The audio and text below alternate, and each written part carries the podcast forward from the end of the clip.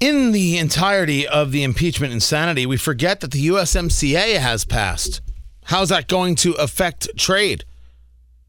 You've got the president speaking in Davos about the need to get a trade deal with Europe, which he says is tougher than getting the trade deal with China. The farmers have been talking about the European deal because Europe is big on ethanol, gives the farmers the chance to sell corn, and they're all excited about it. And they certainly trust a long term deal and long term stability of a deal with the European Union more than they would ever trust it with China. Tony Katz, Tony Katz today, 833 got Tony, 833 468 8669. Congressman Greg Pence joins me right now. He represents the 6th District of Indiana. Yes, he is one of them there. Uh, Pence is uh, he, he, the former governor, former vice president. Uh, they're, they're close. I don't know how close. I never really asked. Uh, Congressman, it's good to have you uh, on, the, on the show. Uh, I do want to get into the trade deal. But first, let me ask, sir, how's your impeachment going?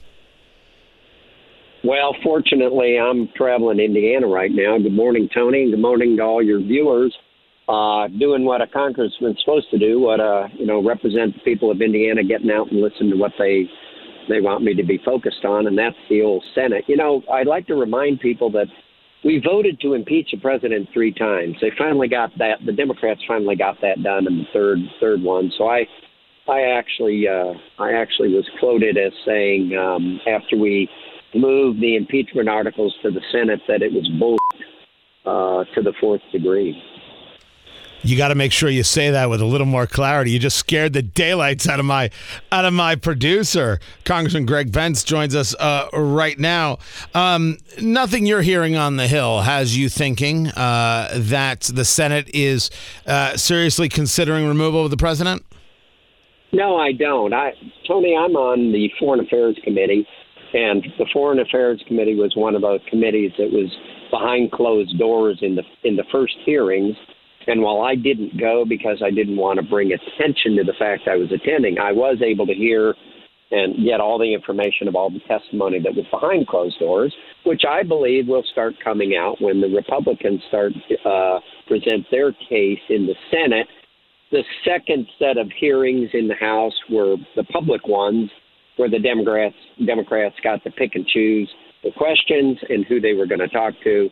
And I think this is such a sham and a farce that it's going to backfire on the Democrats. Now let's move it into uh, the USMCA, United States Mexico Canada Trade Agreement. Um, as you see this deal, this deal is done. You certainly voted for it. Um, what should farmers, what should those in ag and in uh, other other uh, areas uh, begin to expect, and when can they see a result that results in higher prices being paid for what they already grow and create? Gone done, and here's what they ought to expect. They ought to they ought to start patting themselves on the back for supporting the president as it got tough about a year ago. And I, you know, the president in January 17 of 2017 said, "I'm going to take care of the farmers and the manufacturers in this country," and he has if you remember the previous purchases from China, and they've come to the board, uh, was $20 billion. The Chinese have agreed to 40 and 50 billion dollars. And I'm going to tell you, I've I've gotten calls, I've gotten photos of shipments that began immediately to China. Now, the reason China happened is because the Democrats finally caved in and signed the USMCA. And the Chinese finally realized we can get together in this country, and we are very serious about protecting our farmers and manufacturers. This USMCA deal now leads us to what we saw in phase one of the China deal. That has about 200, 250 billion dollars uh, being purchased by the Chinese, whether it be in agriculture, whether it be in services, uh, other things. Uh, the problem is it's a deal with China. So let me ask, uh, do you have any faith in phase one? And if this is phase one, how many phases are there? So I guess your question, Tony, is really are the Chinese going to continue to cheat? And the answer is why would I think they aren't? but this certainly is a start. You know, I know manufacturers out in my district, across state and across country, uh, that know that we, our country, and many of our industries have enabled China too long to the point where they were stealing and knocking off and selling 50% of products that our industries were making and selling in China and across the world. So this is a great start. And this is the first time that they have agreed not to steal our intellectual property. So it's phase one. The president has made it very clear that they need to behave before we go to phase two. Uh, and if they don't, we have tools to go right back to put the pressure on them.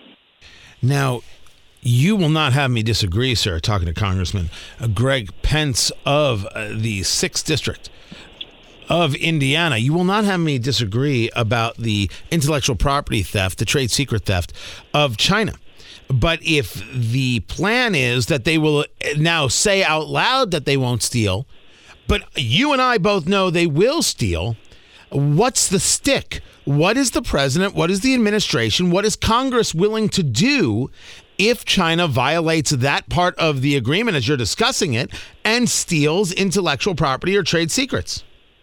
Well, we can go back to the tariffs. Uh, you know, we kind of waived the additional tariffs that we were going to put on this uh, here in January and went back to, uh, you know, lifted some of the old tariffs. We can do that. It was, and we had reports uh, in some of our conference meetings where Lighthizer came in and explained to us that the Chinese economy really was suffering with these tariffs. It was definitely hurting them a lot more than it was hurting us. And I'm I'm not going to minimize the impact it had on some of some of our folks here in Indiana, but I think everyone knew that we had to do this and we have to continue to do this and hold their feet to the fire. They just can't suck all the money out of the United States uh, and and put it around the world against us uh, against our our values uh, and against our economic interests. It's noted, of course, that you have filed the paperwork. You're going to run for re-election uh, in the state of Indiana. So now the question is, what are the subjects? Certainly, impeachment will be come and gone uh, by then. Certainly, the economy is something you're going to be able to stand on in your support of President Trump.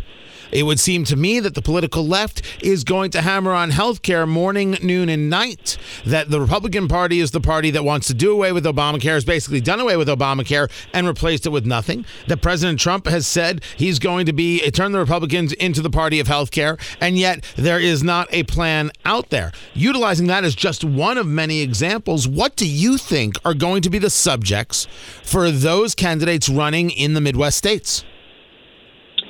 Well, for me, and I think across the country, uh, I'm also on the Transportation Infrastructure Committee. I got on that because Indiana is Crossroads America. And that was the number two thing I heard. The number one thing I heard, which I will continue to champion, are veterans issues.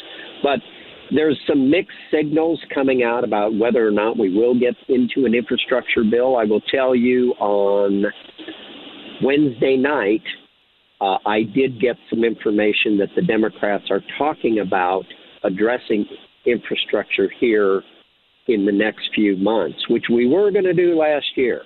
We were going to do last year, but I think they have to do that.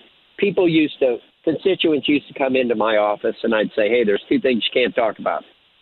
You can't talk about tariffs and you can't talk about USMCA. And they'd look at me sideways and say, why can't I? And I'd say, well, I, I'm just kidding around because I know that's the most important thing.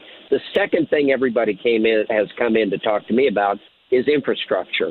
And I know all of my peers have heard the same thing.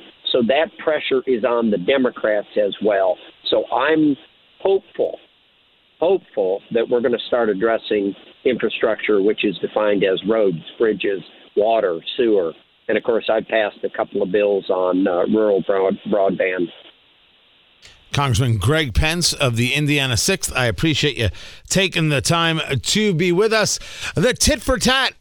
I just want to explain to Mayor Buttigieg what it actually is. That's coming up. I'm Tony Katz.